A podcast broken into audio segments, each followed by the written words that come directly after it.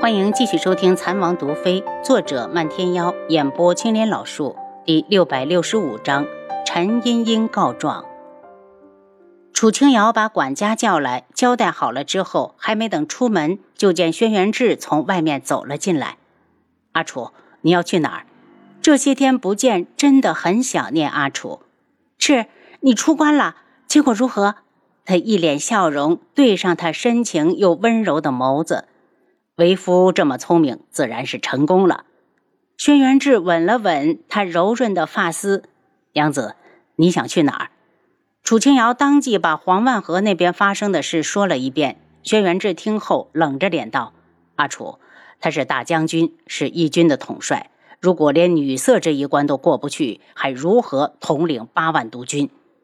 楚清瑶疑惑的道：“是，你这意思是什么意思？”如果你想去，我陪你去看一场好戏。如果黄万和真的让你失望了，就马上换主将。轩辕志看着他，阿楚，我好饿。见轩辕志根本不急，楚清瑶笑起来，对着七杀道：“今日不走了，让厨房准备几个王爷爱吃的菜，一会儿送过来。”饭菜才刚摆好，七绝就在外面道：“王妃，花心墨带着秋雅小姐来了。”肯定是他听说妍儿回来了，要不然不会回来。楚清瑶撇撇嘴：“花希墨，你个心大的，总算知道回来了。”他让七绝先把人带出去洗漱，然后一起过来用饭。没过多久，七杀就把花希墨和荣秋雅领了过来，两人手牵着手，皆是一脸笑容。见过王爷。花希墨放开荣秋雅，对着轩辕志行礼，然后又笑着看向楚清瑶。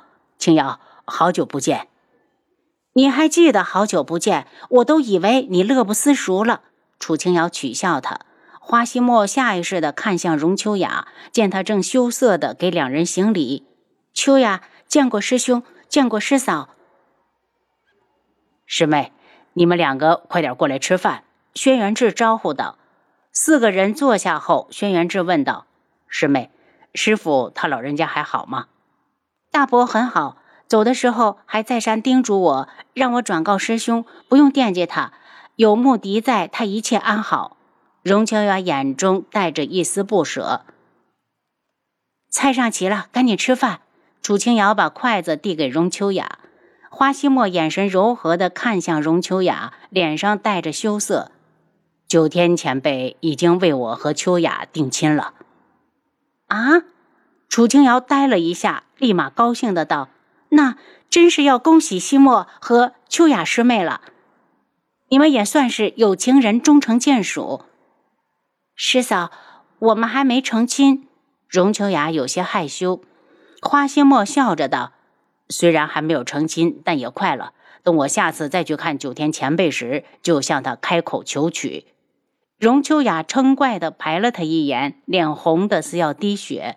轩辕志也为师妹高兴，九天宗与古武门也算是门当户对。西莫，你是没有回门派，直接来京城的吧？楚清瑶问他。嗯，秋雅说想看看王爷，正好我也好久没见你了。花希墨道。言儿怎么样？他和东方顺的关系如何了？楚清瑶笑了下，应该是好事将近。花希墨脸上现出一抹忧色。青瑶，你说东方顺真的能忘记东方颜月的事吗？他现在不在意，可我怕他将来会后悔。妍儿可是他捧在手心里带大的妹妹，是他在这世上唯一的亲人。如果成亲之后不幸福，就是他这个当哥的眼光不行，没替妹妹把好关。轩辕志道，东方顺已经放弃了皇家的身份，就等于他已经放弃了前尘往事。花希墨，当初漫天妖说准他入独门，可你看他在独门待过吗？如果不是你们默许，他还能待在古武门？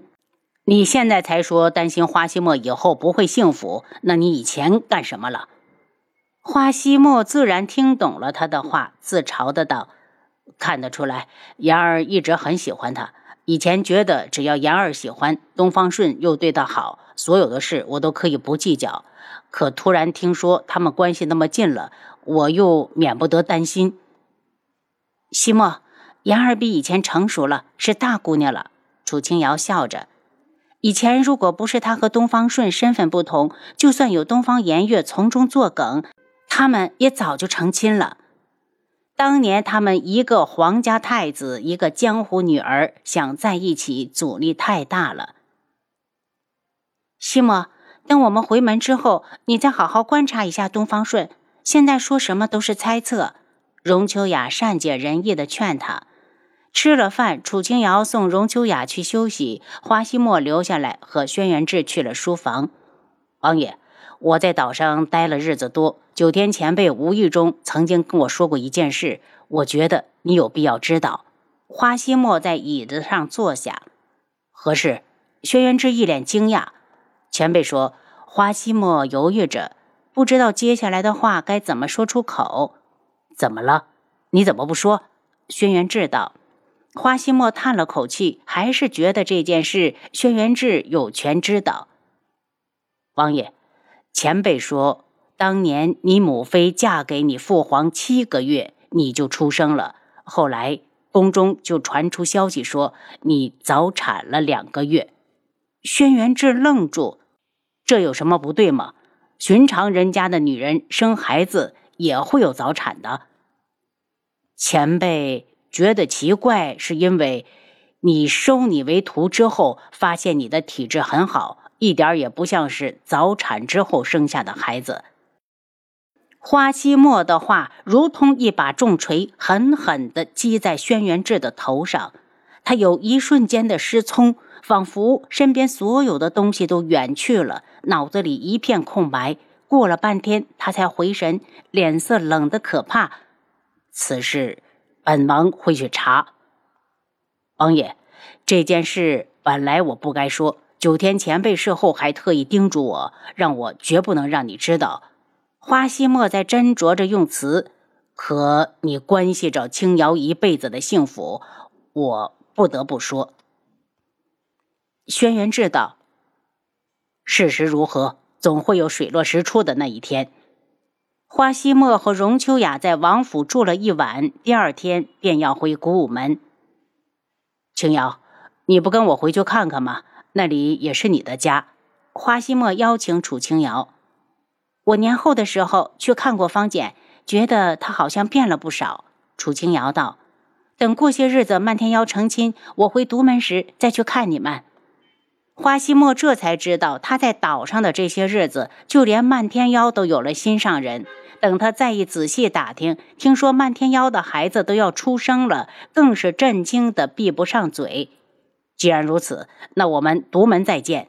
他挥手告别，送走了花希墨他们。楚清瑶一抬头，就看到轩辕志眉间皱起的山丘，担心的道：“志，你是不舒服吗？怎么脸色这么难看？”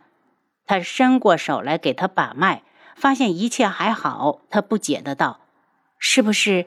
西莫和你说了什么？轩辕志握住他的手，遮掩的神色一闪而逝。我只是昨晚没太睡好，一会儿回房躺一会儿就好。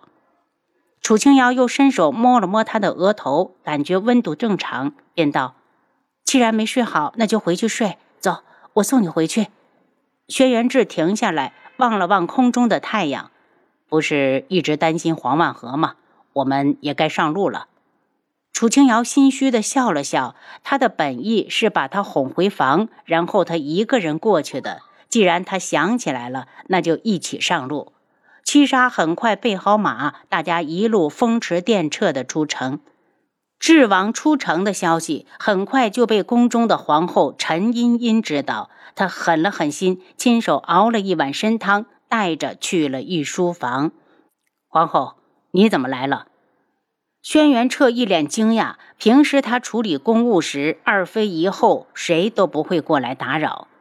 陈茵茵将参汤放到了御案上，又替皇上整理了一下折子，这才开口道：“是臣妾见皇上最近太操劳，亲自炖了参汤过来，想给皇上补补身子。”茵茵，辛苦你了，朕受得住。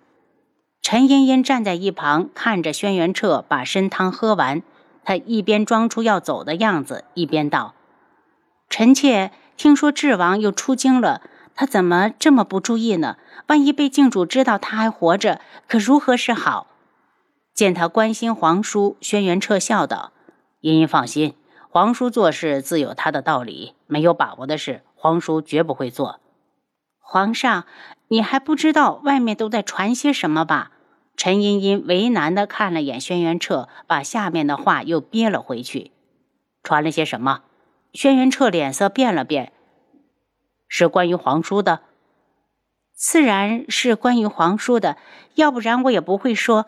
陈茵茵叹了口气，大家说，说上次赤罗国国师来我天穹和亲是假，实际是想从智王手里讨回那八万大军。一派胡言！轩辕彻怒哼。陈茵茵见他发怒，径直跪到地上。皇上息怒。其实外面传的还有更难听的，说他们说智王要把那八万大军奉为私军，所以才不和皇上禀报。皇上，臣妾真的好担心。你说智王会不会？闭嘴，茵茵！朕不希望从你口中听出这样的话。朕与皇叔之间的感情，不是你一个妇人能够明白的。顿了一下，他又道。若皇叔真有野心，那也是要夺走靖主的位子。至于天穹的皇位和天穹的土地，只要皇叔活着一日，他就会用性命去守护。